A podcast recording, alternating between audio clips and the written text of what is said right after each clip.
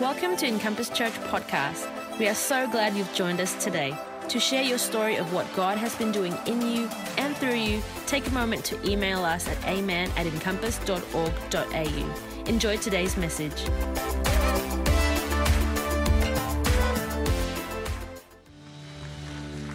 Thank you. Please take your seats. It's always embarrassing when people talk like that. If you stay around long enough, you end up doing a few things. Oh, what's this? Oh, thank you. Very good. Wow, what a great sense of God's presence to you today, eh? Wasn't it wonderful? I love that worship. Thank you, worship peoples. That was fantastic, really good. And it's good to see that this change in church is going so well, so smoothly. Pastor Jason looking after you okay? Yeah? Yeah? Good. Don't come to me with any complaints, okay? I don't do complaints, okay? But I'm sure you don't have any complaints. They are wonderful.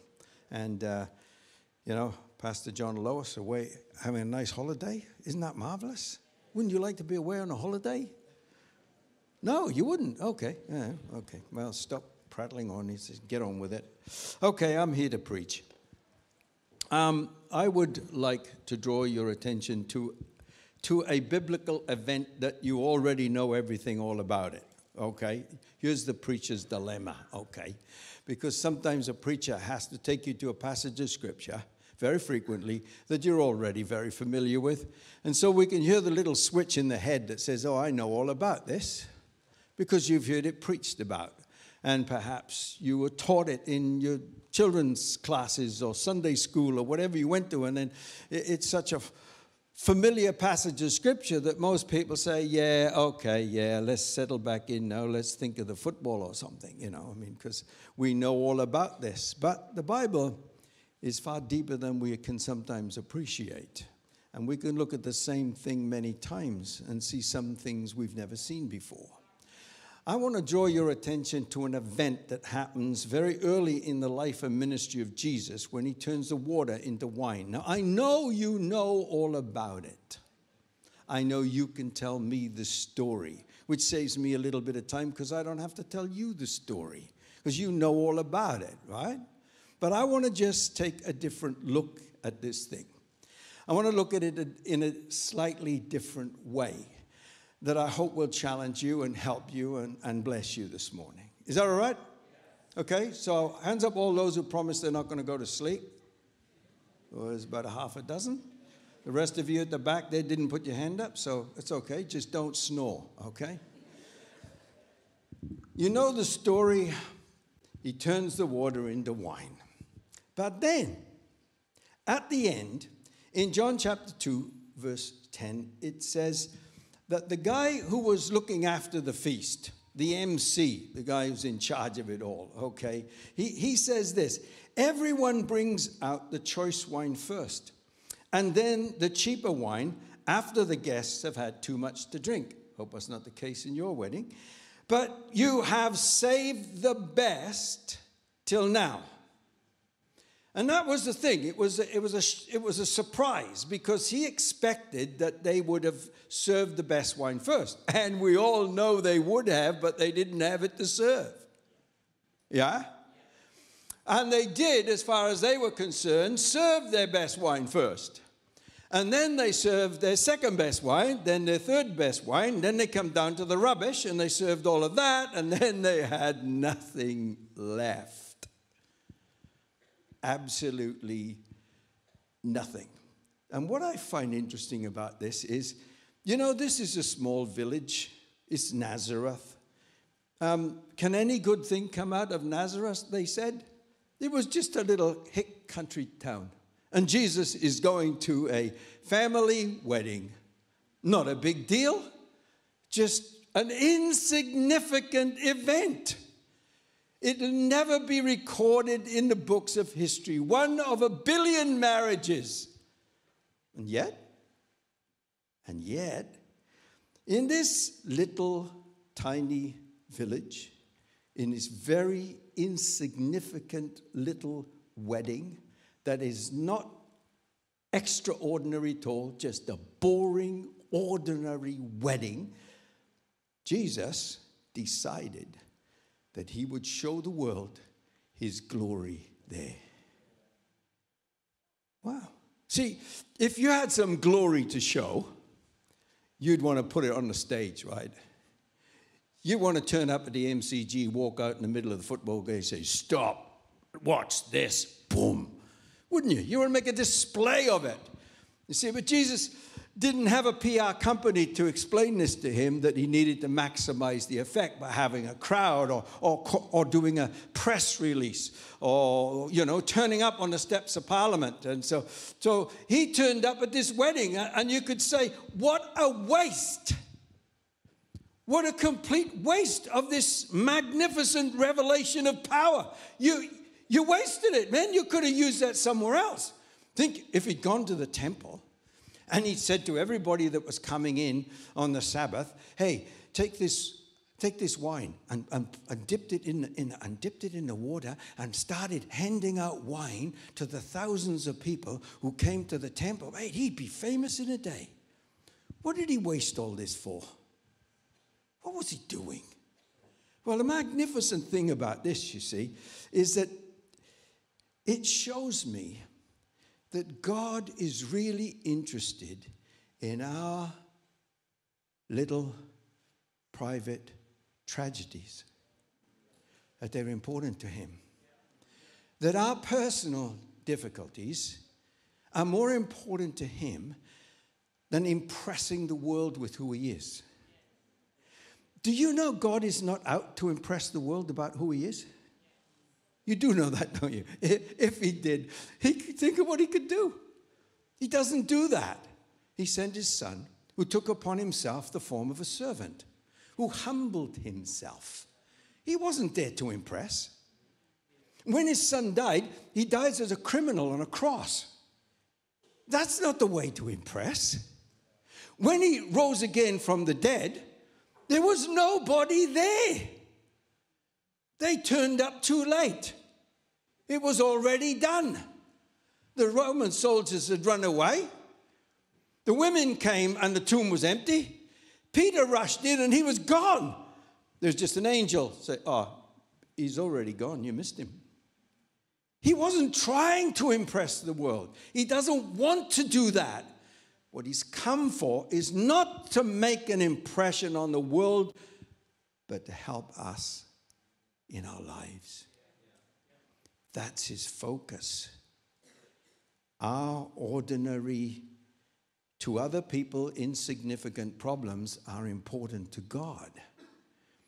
Our troubles, which are great to us, but nobody else appreciates how great they are, it's those troubles that God wants to help you with.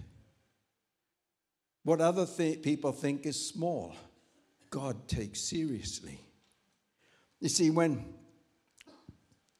we face our own personal problems, sometimes we don't want to share them with anybody because they're personal. And sometimes we figure that we have to work this out on our own one way or another. And so what we often happens to us is we get engaged in doing things.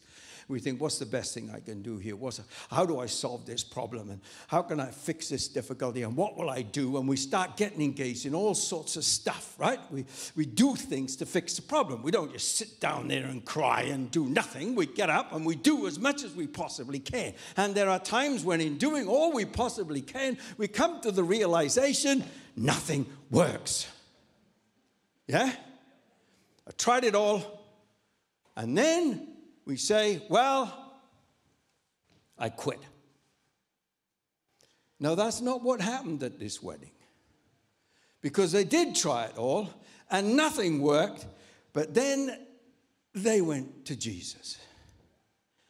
And I want to suggest to you, as simple as it may seem, that one of the problems we face in our Christian life is we're trying to fix everything without going to Jesus. I know. Wow, that's simple. It doesn't work like that, Pastor. Well, I think it does. Let's have a look at this a little bit, right? You see, it's interesting that as soon as they turned to Jesus, he did something. Now, you say, yeah, well, true, but hang, wait. Do you know he was present at the wedding all the way through? He didn't turn up at the end when they ran out of wine. He was there before they started giving out the wine.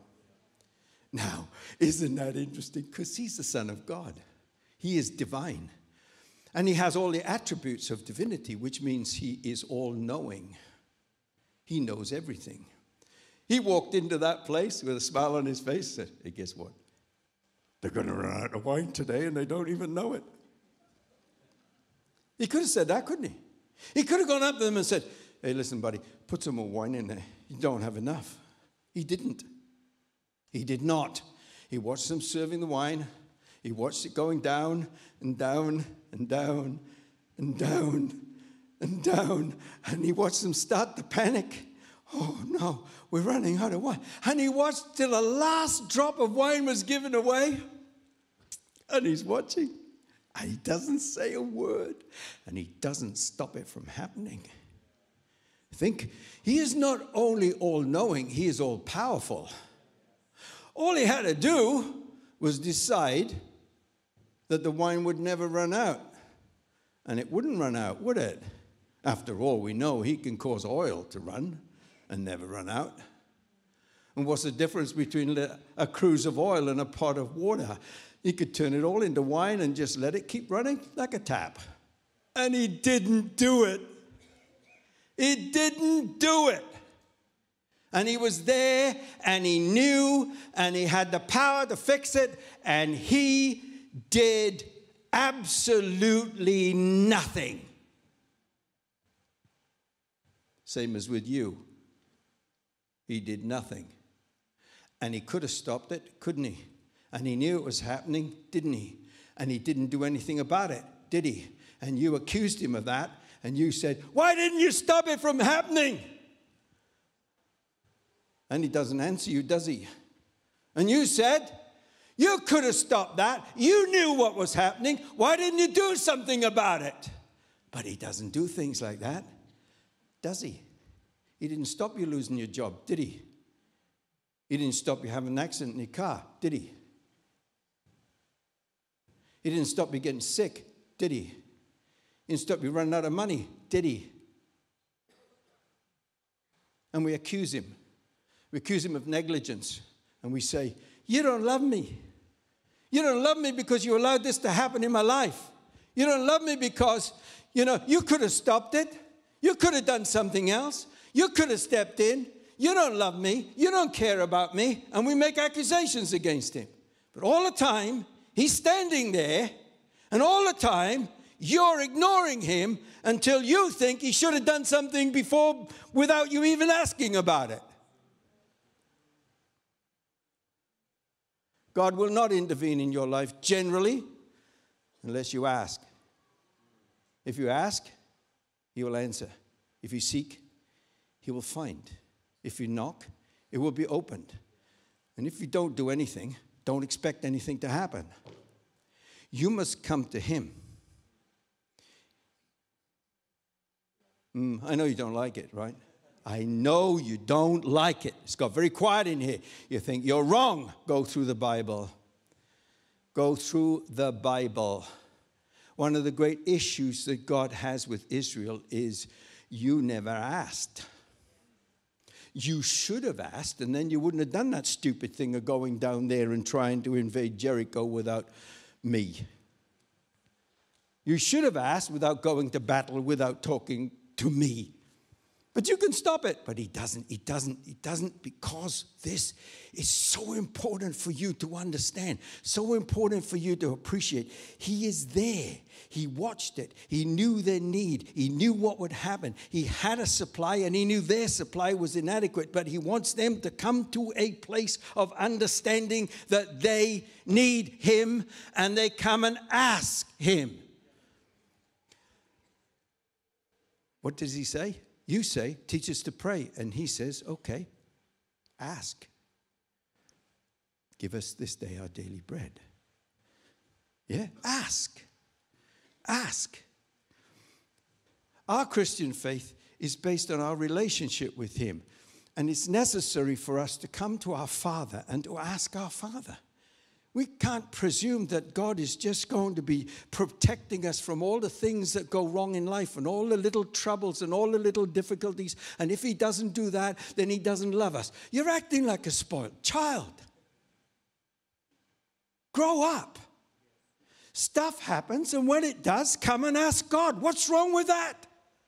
Why are you getting all upset with him because he didn't stop something from happening when he's there to fix the thing that does happen? Well, see, you say, well, if he had stopped it, then I wouldn't have this problem. Yeah, that's true. And then you wouldn't ask. And then you wouldn't know the miracle. You'd just be the same. And you'd never know that he did anything, would you? Because you wouldn't know, because he kept stopping bad things happening. So you wouldn't know that God was working. So you would say, why aren't you doing anything in my life? He says, I am, but you can't see it because nothing ever goes wrong. You see, he can't win. So for your growth and your development, your maturity and growing of your faith, it is necessary for us to encounter the normal issues of life that is normal to everybody, saved and unsaved, because the rain falls upon the just and the unjust. And all those things that happen to people in the world will happen to us, and he won't stop it, but he is there with you. Turn to him. Yeah? God is our refuge and strength, David says, a very present help in trouble. He's there. He's there, okay?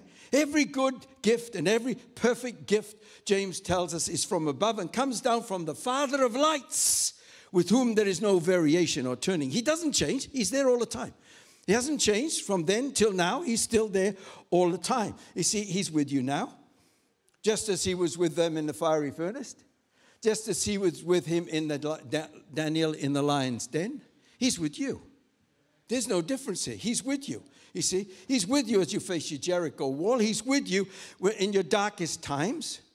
And why does God allow the dark times? So you can find that he is in the darkness as well as in the light. You're not separated from him by darkness. You need to know that. So you need to experience that. Isn't that right? Oh, have you ever watched them teach little children to swim? It's cruel. You think, how many of you, oh, I won't ask because it's a cruel thing to do. You take your little kids along. Sometimes they can't even properly walk. And they take them into swimming and they chuck them in the, well, not chuck them in the water, but put them in the water and let go of them. And the poor little things, they're thrashing around. They're going under the water. They're coming up. It's the cruelest thing you've ever seen. But, you know, it teaches them to swim. That's why God threw you in the deep end. He could have known, hey, yeah, why did you do that? Don't you love me? Yeah, but you have to learn to swim. Yeah? Okay. So we're dealing with a problem, aren't we? The problem is our misunderstanding of the way God works.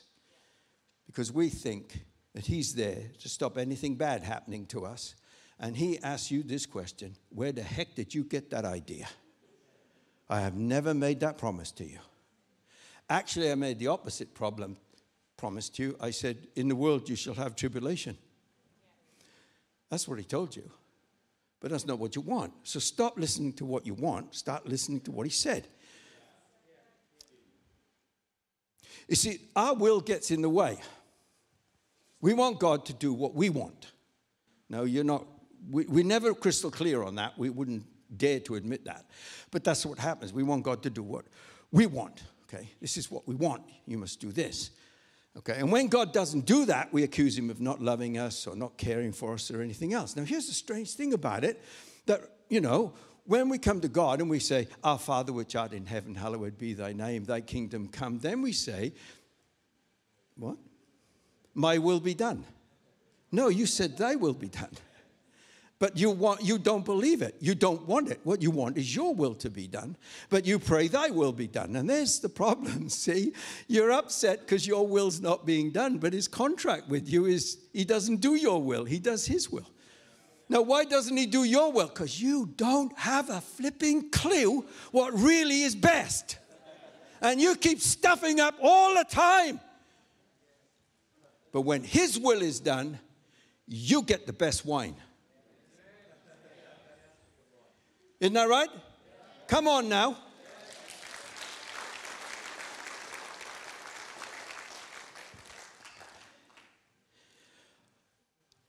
I am never accused of being ambiguous in my preaching.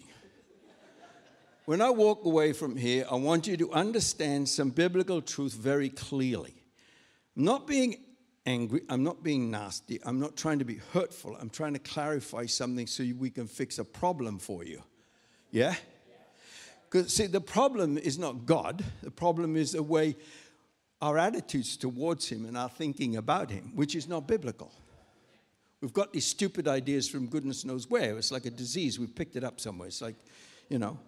So, you see, when you think that you've come to the end of what is the best, when you think that you've got the end of all that you can do and that's it now, there's only disaster and you don't have enough strength and you have no more wisdom and you have no more ability and you have no more supply and you have nothing and that's the end of it, it is at that time then that God can give you the best he's got. Because until that time, you're going to hold on to what you've got. Think about that for a minute. You don't want to let go, do you? So he has to let it run out. Come to the end. It's not until you come to the end of that rope that you're willing to now let God catch you. Isn't that right?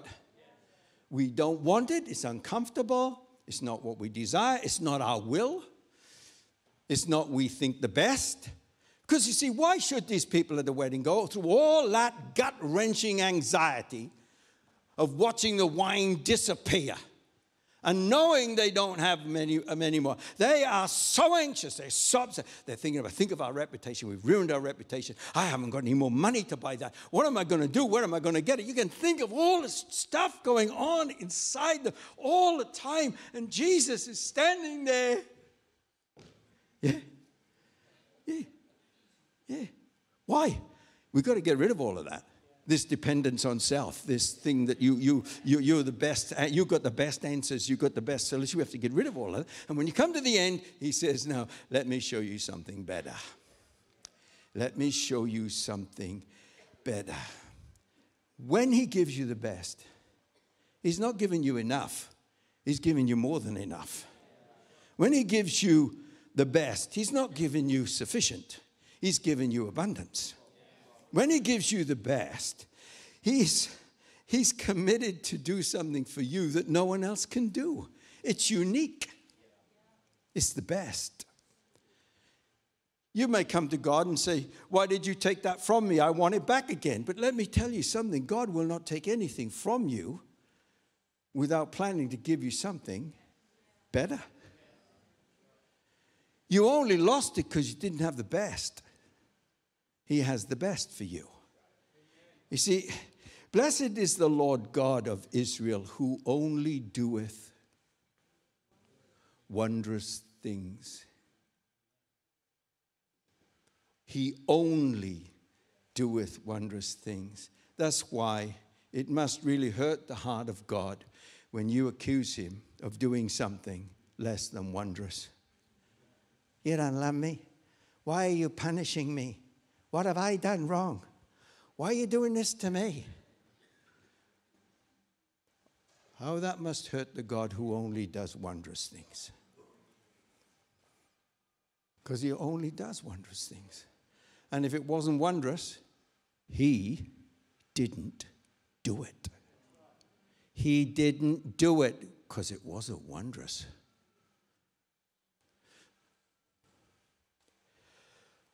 How are we going? We're still friends? Oh, there's a couple here that are my friends anyway. I mean,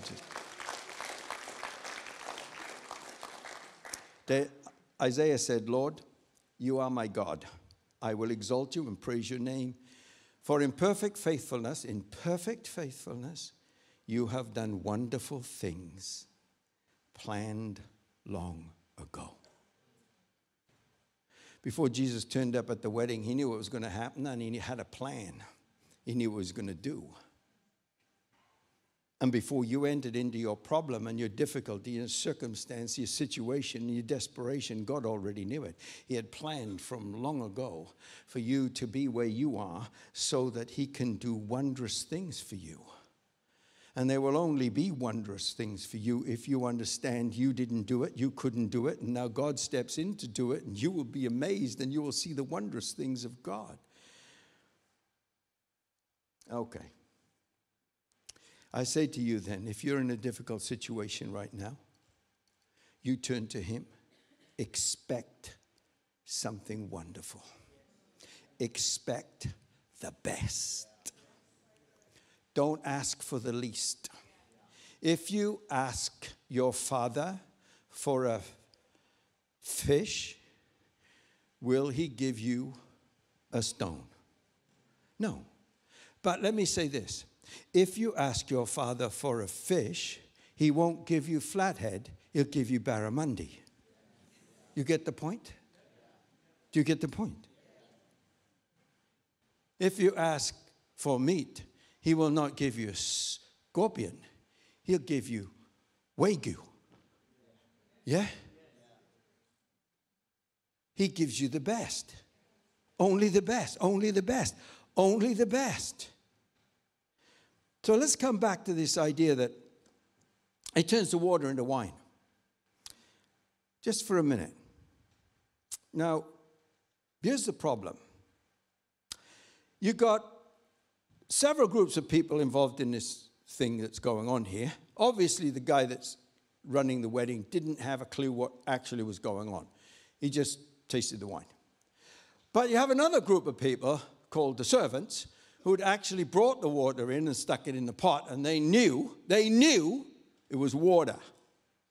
They may have had a drink, bringing it back from the well. Thirsty work, carrying water buckets. And they put water in that pot, and they knew it was water in that pot, and there's only water in that pot, and nothing else but water in that pot. And then Jesus asked them to do what was absolutely insane. He said, take the water out of the pot and go give it to the people who are expecting to receive wine. Now, if you were the servant, you would say, nah, I'm going to get into trouble over that. Somebody's going to hit me over the head. No way in the world. I'm going to put water on the table instead of wine. I'll lose my job. He said, put water on the table. See, here's the issue with God sometimes. When God provides a solution for your problem, it doesn't look like the best. It can look like water, not wine. God doesn't always show you how wonderful the answer is, and it becomes real when you do it. Yeah? So God gives you a solution to the problem, and you say, nah, that won't work. Nah, won't work, won't work. He says, will you just do it? Will you just do it? Will you just put that stone in the sling and throw it? I'll take care of everything else. Nah, won't work, won't work. Won't work. Will you just take that stick and hold it up over this sea, and I'll do the rest. You just take your stick and hold it up in the air, right? Nah, won't do it, won't do it, won't do it. Will you just take that little boy's lunch here, and I'll give it to you, and you go out and start giving him that. Won't work, won't work, won't work. Won't work, won't work, won't work. Will you just take that little pot of oil and just start pouring it out, and just don't stop pouring. Won't work, won't work, won't work. That's why you never had your miracle, because you wouldn't do it. You come up with another idea, which didn't work.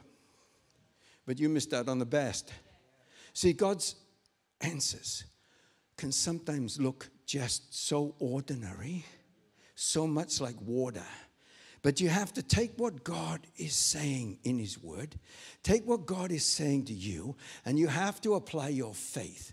And as you apply your faith to what God is saying, and you put it into action, it is faith in action that produces that which is best. But faith, that there's no faith that sits back just criticizing and analyzing what God's just asking you to do, and when you dissect it to pieces, there's nothing left. Just do it. You could sell shoes with that phrase, couldn't you? Just do it. We see an inadequate provision. We see an impossible problem. We see, like the disciples, just some loaves and fishes, and we see all of this, like Peter who sees a storm, and then Jesus says, well, yeah, come on, get out the boat. No, it won't work. It won't work. It won't work. You see, well, that's what we see, because we're looking in the natural and we're not accepting what God has said by looking at the spiritual. So we fix our eyes, not what is seen, but what is unseen. Since what is seen is temporary, but what is unseen is eternal. You have to look past the physical and see God at work, and how God can bring about amazing things if only we would have faith and do our small little thing which we think isn't going to work. God says, make the call. And we say, it's a waste of time. They won't listen. Make the call. No. They won't listen to me. Make the call. No. And nothing happens. And we say, why don't you love me? Because you didn't make the call. Write the letter, go see them, talk to them. How many times have you had that urging, that prompting of God? You've done it, and you see the glory of God. And how many times have you said, no, it won't work? And you and I, with our little peanut brain, we argue with the creator of the entire universe as to who's the smartest. Do you really think you know more than him? You see, he's going to confound the wise. You do know God does this deliberately, right? Because you say, well, what's an answer? Ooh. God says, just get me a whiteboard. I'll show you now. Do you see this? You see that? Whoa, over there, do this, do that. And there's a formula for that. It's like this. And then you do this. And we'd say, wow, I'll do it. I'll do it. And then God just says, well, make the call. Nah, won't work. God can crystallize the universe into something simple for you. He can crystallize a change in the direction in your life to one simple thing that you need to do, because he knows we're not smart enough to really understand what's going on. All we need to know is what to do next, and he breaks it down. Just do this. I take care of the rest. I don't understand. No, you can't understand. You don't need to understand. You just need to do it. Obedience is better than sacrifices. Huh? Okay. So when we look at our unseen God, and when our faith is in his word, and we act in faith on what he says and the promises of his word, then the best will come to us. But as long as we keep looking at it as water, we're going to have nothing but water. Yeah? So from your disaster, he can bring success. And from your disappointment, he can bring out wonderful joy. But if we would just do what he says. Yeah? Because he will give you beauty for ashes, it says, and the oil of joy for mourning, and a garment of praise for a spirit of heaviness, that they might be called trees of the Lord, only if you do what he says. Okay, I'm going to conclude.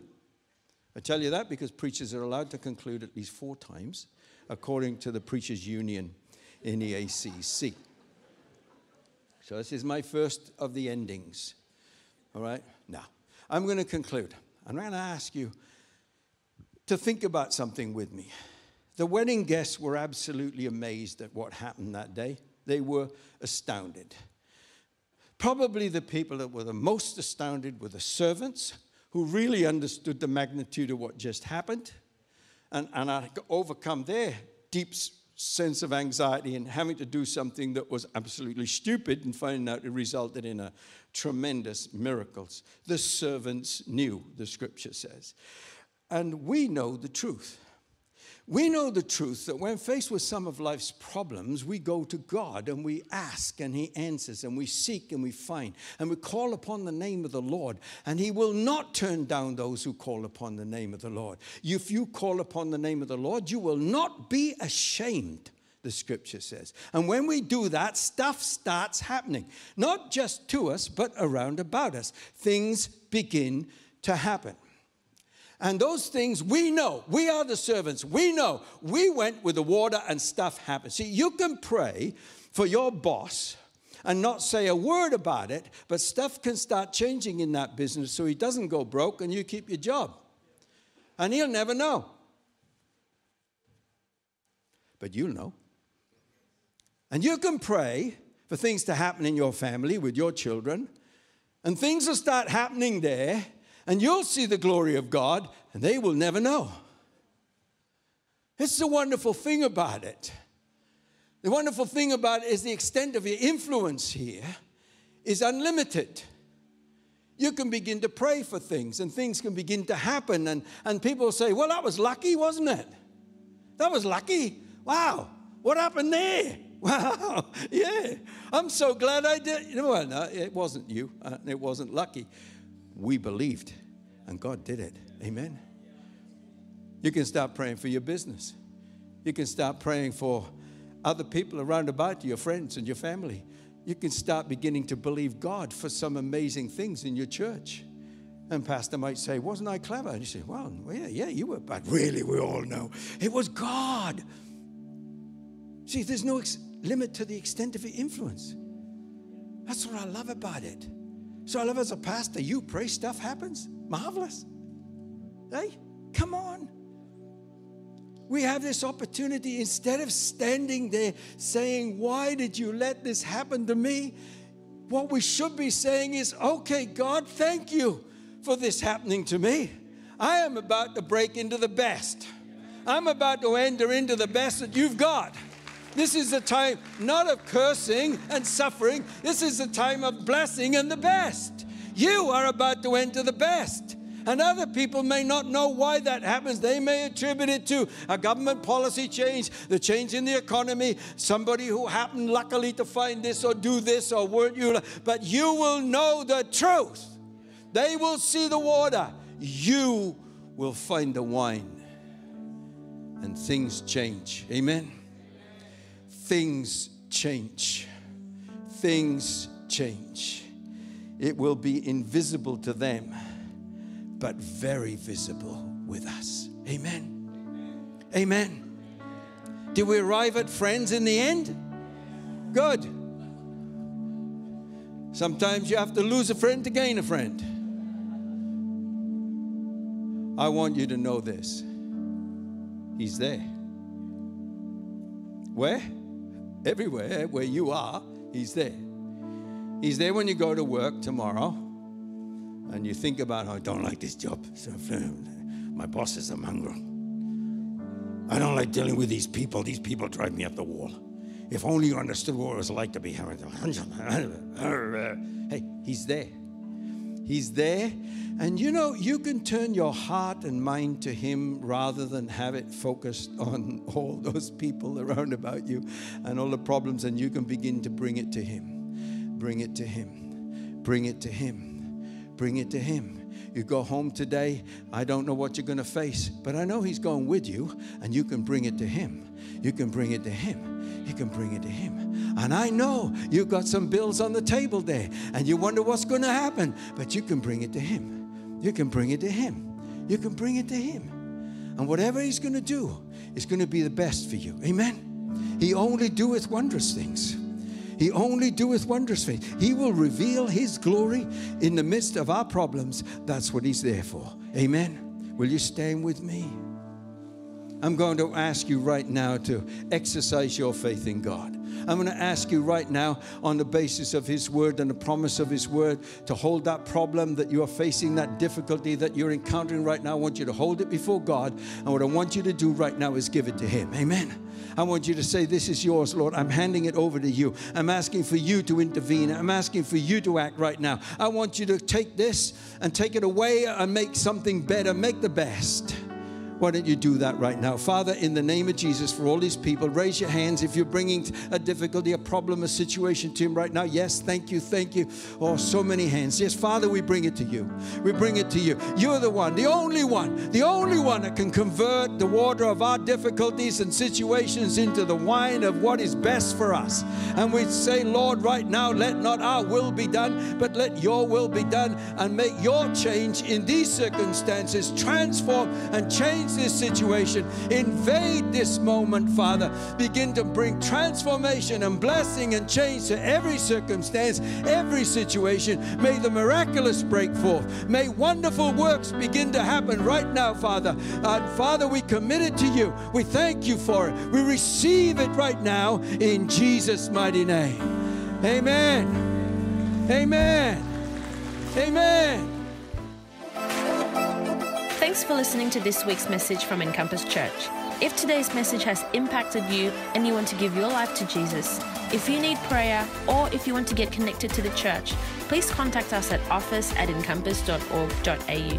Never miss a moment by following us online. Search for Encompass Church on Facebook, Twitter and Instagram.